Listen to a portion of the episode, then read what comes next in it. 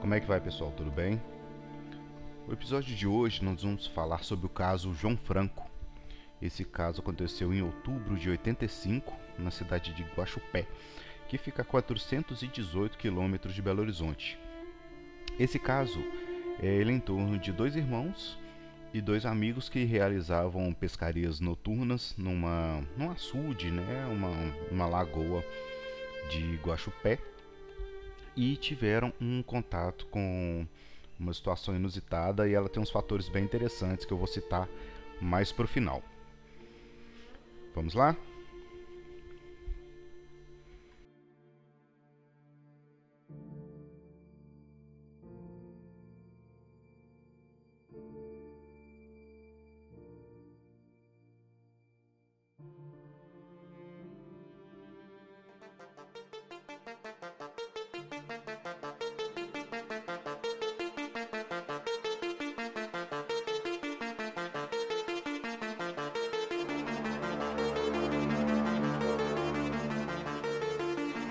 Sejam todos bem-vindos à Pesquisa OVNI.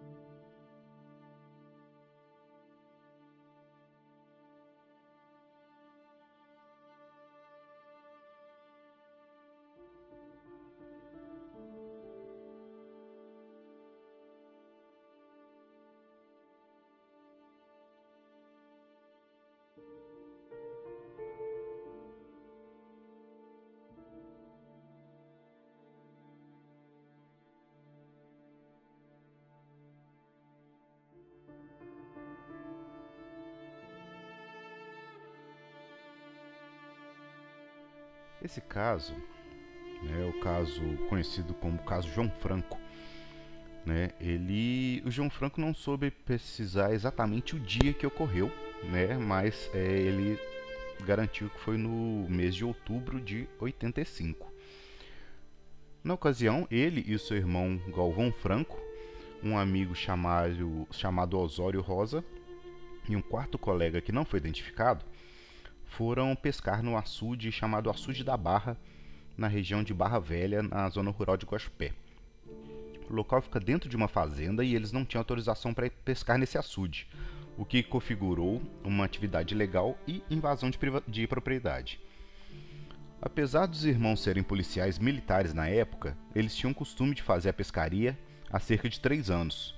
E por motivos óbvios, ela era realizada à noite, entre 20 e 22h30, tendo a escuridão da noite como um modo de se ocultarem de qualquer flagrante, de qualquer abordagem. O deslocamento para essa pescaria ele era realizado de carro, né? Eles tinham um Opala e eles deixavam o Opala na entrada dessa propriedade e pulavam a cerca e seguiam a pé até o açude. Eles utilizavam um barco inflável para fazer essa atividade da pescaria dentro do açude.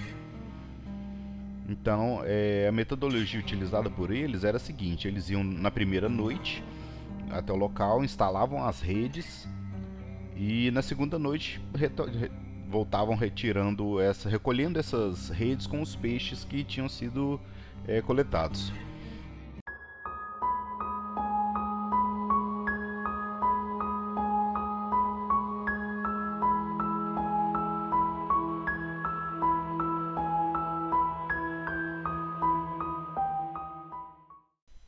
O barco eles deixavam dentro do açude escondido debaixo da vegetação. A vegetação eram aquelas taboas, que são uma vegetação bem comum de açude, de área pantanosa. Eles deixavam algumas folhas dessas taboas cobrindo o barco para que outros curiosos não pudessem ver que o barco estava lá. O evento em questão aconteceu na segunda noite, quando eles foram justamente retirar essas redes, né? O que era uma atividade que não levava, segundo eles, cerca de mais do que 30 minutos. Então era entrar, recolher as redes, o barco e sair do local. Segundo a recordação do João Franco, quando o grupo estava recolhendo a última rede, ele avistou uma esfera luminosa de cor azul, do tamanho da lua cheia, sobre a copa das árvores que cercam o açude. A partir daquele momento, todos ficaram em pânico, pois acharam que poderia ser o holofote ou lanterna de algum guarda florestal, acionado pelo proprietário da fazenda. Trataram de sair dali o mais rápido possível. Logo em seguida, Franco viu sair 4 esferas menores abaixo da primeira.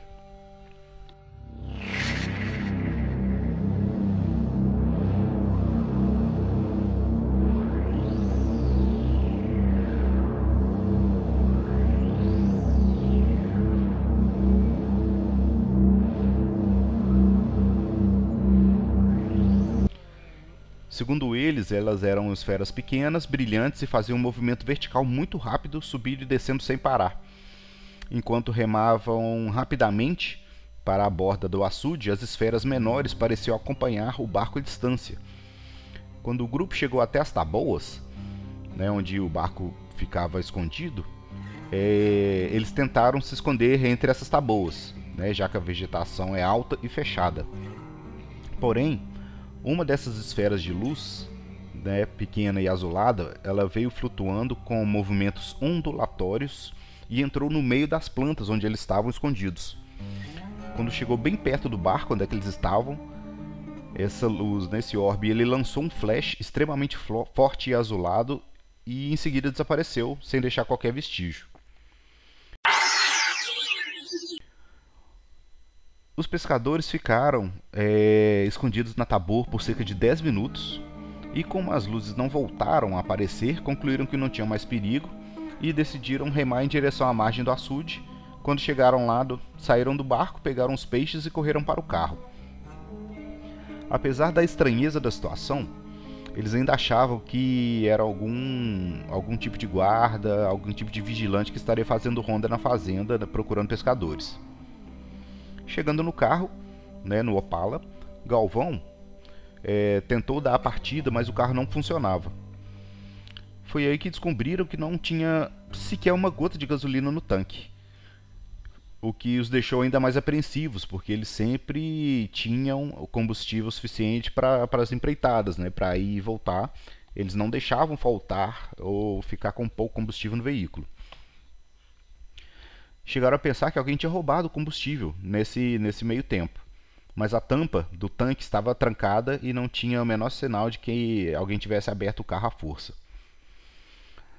Então, sem alternativa, o grupo teve que começar a procurar quem pudesse fornecer algum combustível no entorno imediato ali para eles. Então os 4 começaram a andar pela estrada de terra e chegaram até a casa do administrador da fazenda Barra, que por sorte na época era um funcionário com o nome de Ulisses Silva, conhecido dos rapazes como irmão de igreja.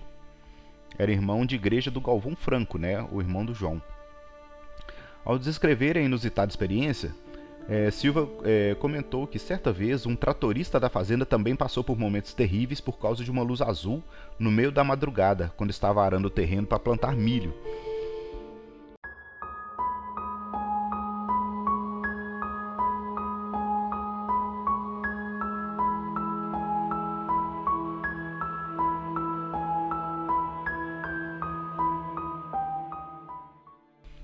Antes de irem embora com a gasolina, foram informados que, através do Silva, né, esse Ulisses Silva, o administrador da fazenda, que já eram 4:30 da manhã.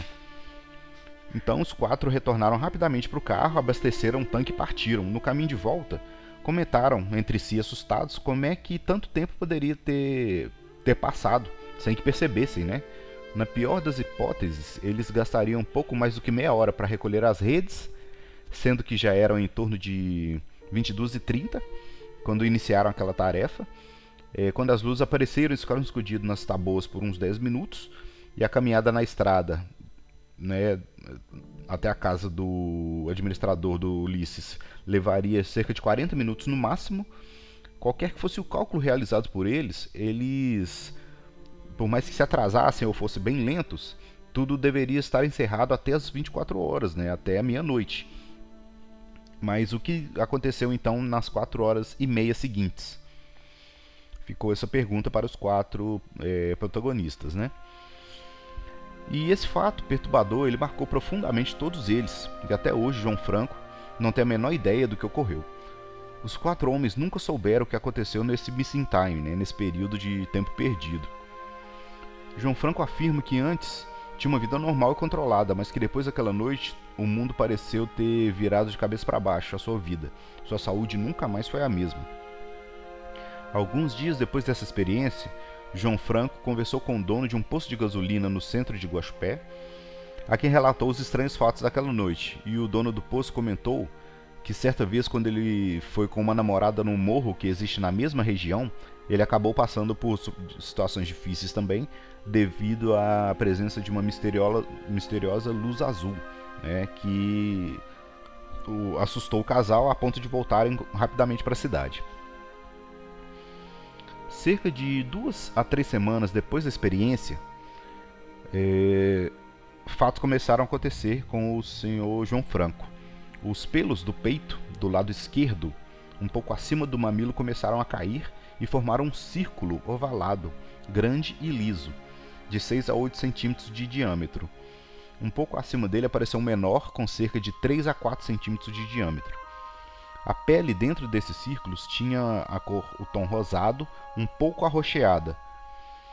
Por serem muito visíveis, né, essas marcas, ele passou a usar somente camisas fechadas. Ele não ficou mais sem camisas ou andando de camisetas. O mesmo aconteceu com a sua bochecha esquerda, onde apareceu mais um círculo ovalado e completamente liso, onde a barba parou de crescer. João Franco achou que tinha contraído alguma doença de pele e que estaria causando perda dos pelos, mas aparentemente após algumas semanas os pelos voltaram a crescer. A testemunha relata que, desde aquela experiência, tornou-se uma pessoa abatida e depressiva, preferindo se isolar das pessoas. Conta que, quando era militar, era bastante ativo e chegava a fazer bicos de pedreiro, mas depois desse episódio, a sua saúde, né, nunca mais se restabeleceu e ele teve vários momentos, né, de depressão. Mesmo assim, após alguns anos, ele comprou um pedaço de terra na região próxima desse açude, onde a situação ocorreu. Tem um morro conhecido como Seabra, que separa a propriedade, que seria do João Franco, desse açude.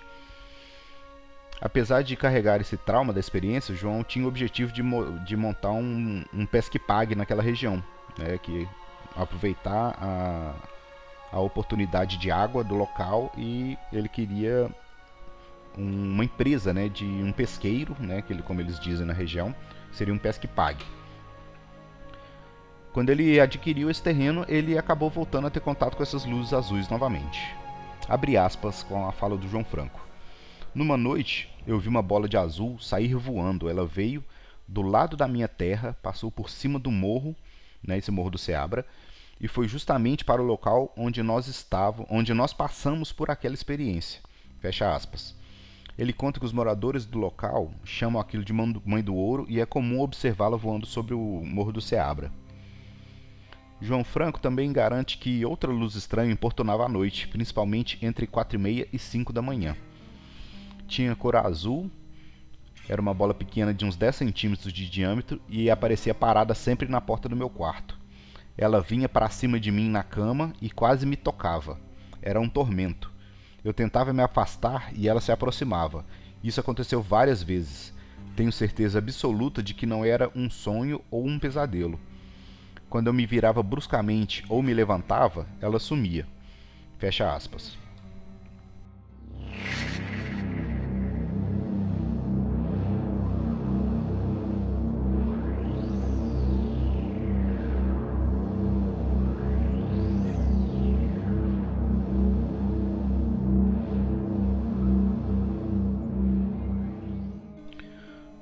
João Franco diz que aquela luz foi um dos motivos que o levou a vender sua propriedade e abandonar essa ideia de ser dono de um pesque-pague na região.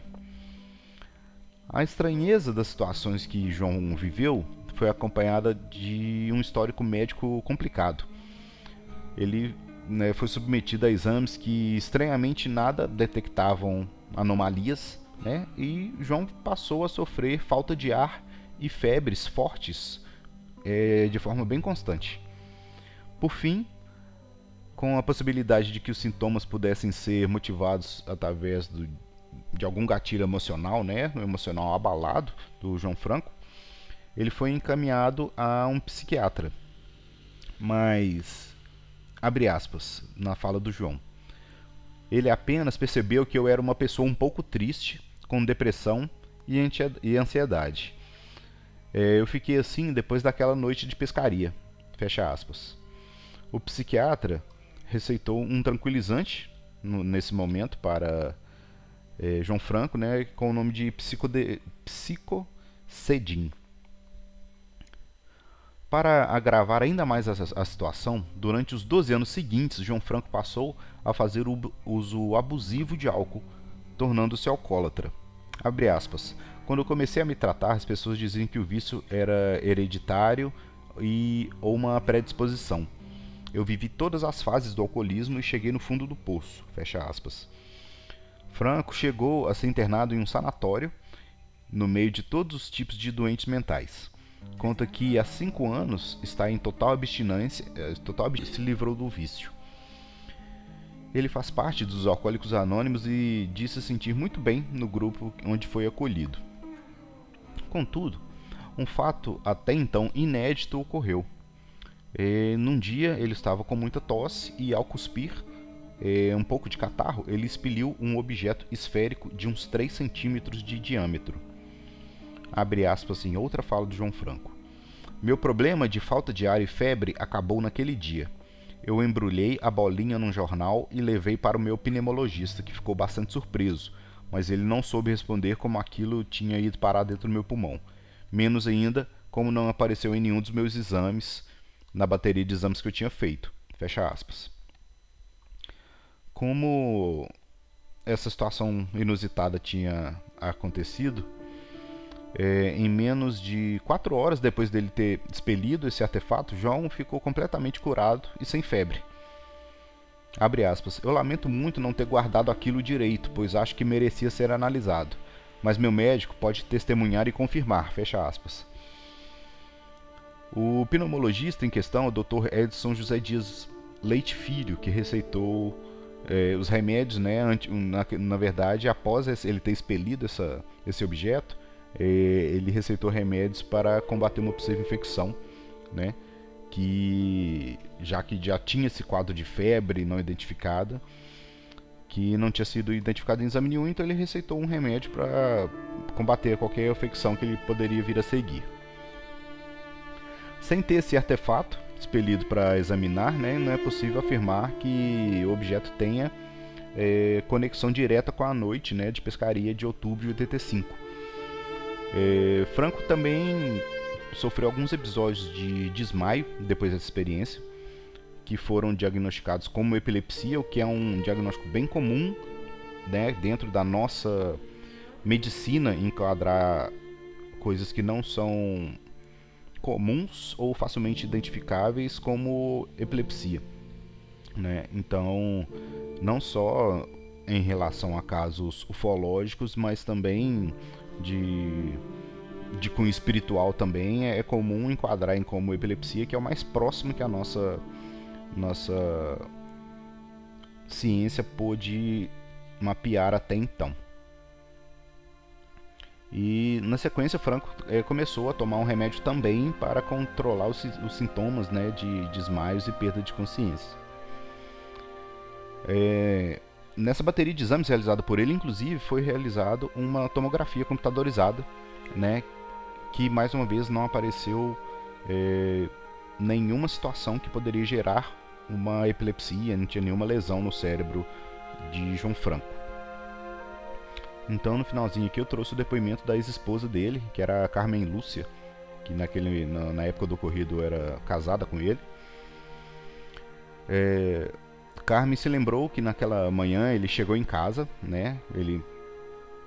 O caseiro da fazenda, né? O seu Ulisses comentou que eram 4:30 da manhã, ele foi direto para casa, então ele chegando em casa, Carmen o recebeu. E ela se recordou que ele começou a cair uma queda de pelo, né? Do peito, do rosto, né? Os círculos apareceram na bochecha dele.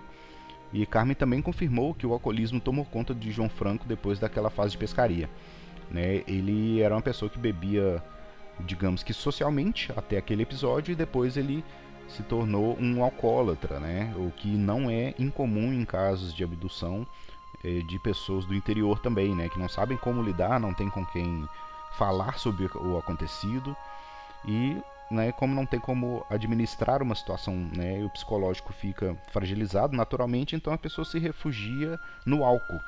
Então não é uma situação incomum a pessoa se tornar alcoólatra depois de uma situação traumática dessa. E Carmen, ela confirma também, né, que posteriormente, depois que ele expeliu, né, a esfera, que as coisas se normalizaram, né? Ele teve uma regeneração e começou a restabelecer a sua saúde depois daquilo. O senhor João Franco, ele demonstrava interesse em sessões de hipnose regressiva para tentar, né, esclarecer o que tinha acontecido. A equipe de ufólogos à época que cobriu o caso fez contato com o senhor Mário Rangel, que é escritor e investigador de abduções, se não me engano ele é de São Paulo, e ele conseguiu uma sessão de hipnose regressiva com o senhor Mário, porém nenhum novo fato foi trazido à tona, né? Nada dentro da hipnose cobriu essas 4 horas de missing time, porém tudo que ele falou na hipnose, ela corroborou o que ele falou em estado de plena consciência, né? Ou seja, ele não estava omitindo fato nenhum, né? Então as duas formações se confirmaram. E essa pesquisa, ela foi conduzida pelos investigadores Enio Júnior, Eduardo Pereira, do Centro Brasileiro de Pesquisas Ufológicas, CBPU, Milton Frank, Pedro Ramos também, esse último da Associação de Sul de Minas de Estudos Ufológicos, ASMEU. E aí, pessoal, conheciam esse caso? Mais um caso bem pouco divulgado, digamos assim, né? Eu faço esse esforço de tentar trazer casos que as pessoas ainda não conhecem, trazer um pouco de luz, né? Talvez coisas que aconteceram nesses casos ocorrem em outros casos não tão um pouco mais famosos ou mais recentes, e esse caso não é um caso muito antigo, ele é de 85, né? Eu sou nascido em 86, por exemplo, estou com 36, 37 anos. Então é um caso que aconteceu há menos de 40 anos atrás. Então achei bem interessante trazer. E essa questão da evidência, né, da esfera no pulmão, que é um caso, né, que ele foi marcado de alguma forma, foi chipado, digamos assim. Então achei interessante trazer essa informação, né, para a luz um pouquinho. E outra coisa, né, uma curiosidade que eu achei nesse caso foi que o quarto personagem que participou durante a pesquisa, né, durante as investigações, ele não teve em momento nenhum um nome citado, não tem registro dessa quarta pessoa. Tinham 4 pessoas naquele barco, 4 esferas surgiram, né, foram expelidas da esfera maior, só que nós temos a identificação só de 3 desses 4 personagens que estavam presentes. Então um dos mistérios desse caso é quem que seria essa quarta pessoa. Não se sabe se é uma pessoa, né, com uma maior reputação da região, né, alguma pessoa que não poderia ter o nome vinculado, né, num caso ufológico, mas fica aí mais uma pontinha de mistério desse caso, tá? O que vocês acharam? Comentem. Se vocês conhecerem alguém que goste de casos ufológicos, que seja da cidade de Guaxupé, manda para essa pessoa, talvez ela conheça alguém da família do seu João Franco, né, do seu irmão Galvão, né, se tiver algum parente vivo, é bem provável que ainda tenha, né, essas famílias são bem tradicionais nos interiores. E ficamos por aqui, né, galera. Vou deixar o link para vocês, tá? Do nosso site, do nosso Apoia-se. Então, quem quiser participar, né, contribuindo para a pesquisa, eu vou colocar esse caso do João Franco. Ele está indo para o livro que eu estou escrevendo sobre ufologia mineira, né? Esse é um caso que eu fiquei muito feliz de ter conhecido, que é um caso que eu não conhecia particularmente. Achei ele bem interessante e vou levar ele para o livro também. Então, se alguém aí conhecer alguém de Guaxupé, da região de Guaxupé, e tiver mais informações, eu vou ficar muito feliz em receber, tá? Qualquer atualização, até para colocar no livro também. Então, considere ser um apoiador, considere ser uma pessoa que venha somar com esse projeto, porque esse livro, ele vai... O nome dos apoiadores, né, desse projeto, ele vai impresso no livro também. Vocês vão participar da publicação, né, desse estudo, dessa atualização desses casos mineiros. Até... o momento, estamos em outubro de 2023, o livro até o momento tem 33 casos registrados. Então eu estou fazendo o máximo possível para trazer casos novos, casos inéditos, né, para o grande público, para trazer uma luz na ufologia mineira, que tem muitos casos diferentes, com muitas coisas bem peculiares, beleza? Então galera, fiquem bem, fiquem com Deus e a gente se vê muito em breve. Um abraço, valeu, tchau, tchau.